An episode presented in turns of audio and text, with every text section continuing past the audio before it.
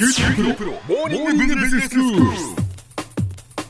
今日の講師は九州大学ビジネススクールでファイナンシャルマネジメントがご専門の平松卓先生です。よろしくお願いします。よろしくお願いします。先生今日はどういうお話でしょうか？えあの今日はですね、まあ、最近アメリカのトランプ大統領によってですね、はい。まあ、あの貿易摩擦でのこういろいろこう構成があって、まあ、世界を揺るがしているというのがあると思うんですけども、まあ、今回この問題をですね、まあ、アメリカ国内経済の、まあ、貯蓄投資のバランスの観点から考えてみたいと、まあ、そういうふうに思います。はい。まあ、ナフタの再交渉であるとか、あるいは米韓 FTA ですね、えーまあ、これの見直し、それから鉄鋼、アルミ製品への、まあ、交換税率の適用とか、はい。まあ、さらにはその知的財産権に関わる中国への報復関税など、まあ、最近のそのトランプ大統領による貿易面での構成は、もうあの枚挙にいとまがないぐらいですね。そうですね。まあ、こうした背景には、中国における外資系企業に対する、まあ、技術供与の供与の問題とかですね、まあ、そういう問題もあるわけですけれども、ええまあ、基本はですねアメリカが4500億ドルを上回る、まあ、巨額の経常収支の赤字を計上していてですね、はい。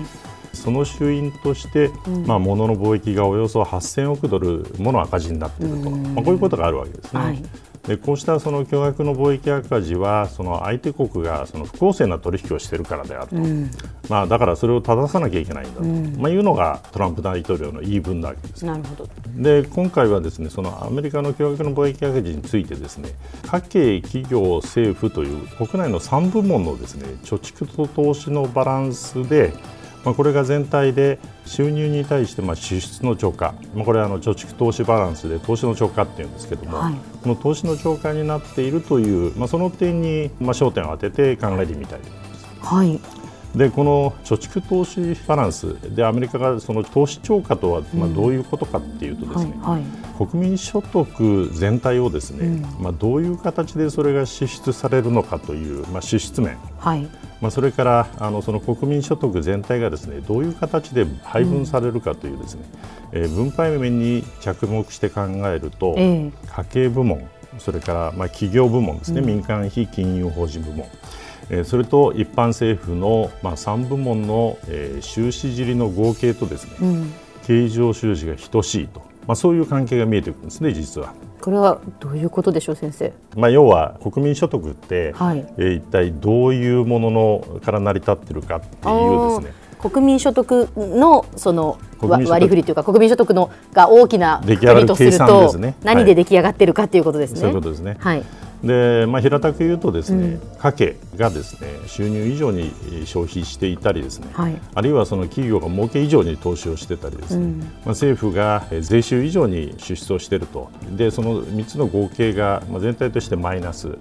つまりあの分配された以上に、まあ、これら国内部門が支出していればですねええ。それは海外部門から借りとかなきゃいけない状態と。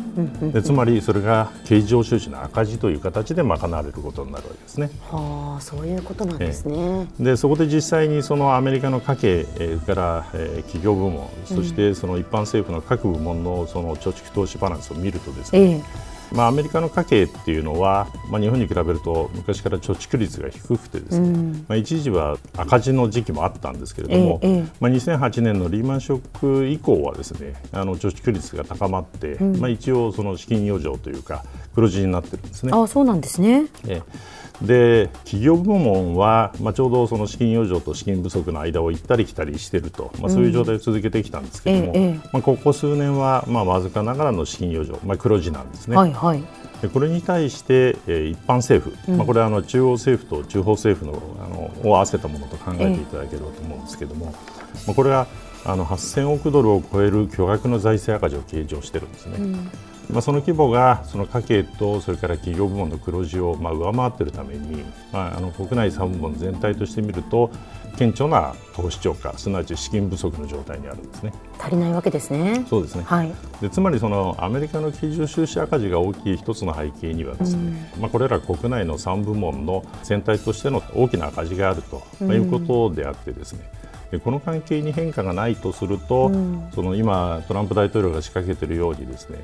輸入超過になっている取引相手国からのですね輸入品に関税をかけたりですね、うん、まあ、あの為替相場を問題にしたとしても、まあ、問題はほとんど解決しないということになるわけですね。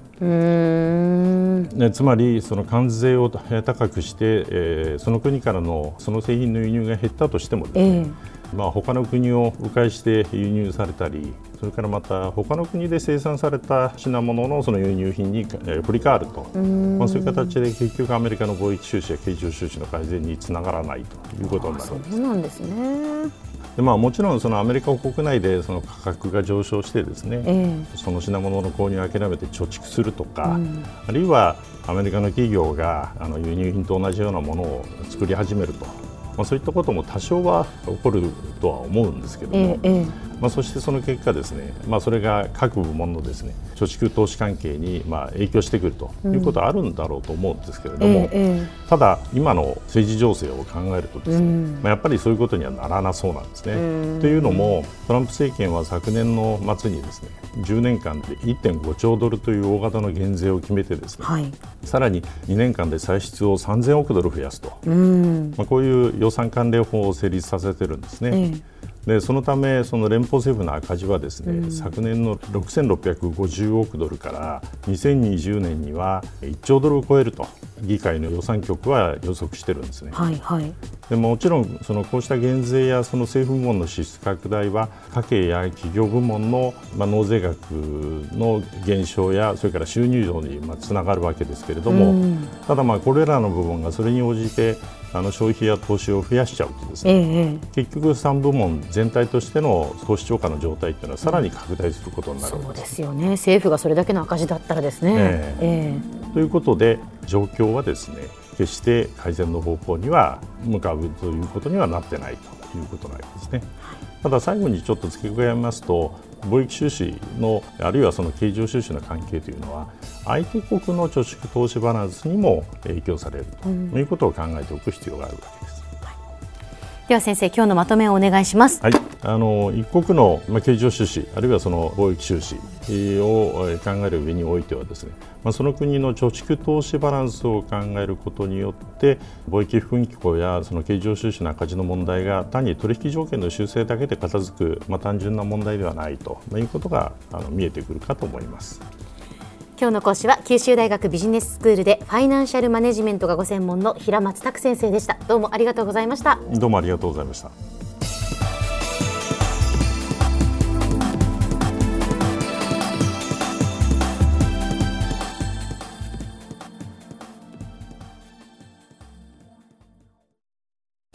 QT PRO は通信ネットワーク、セキュリティ、クラウドなど QT ネットがお届けする ICT サービスです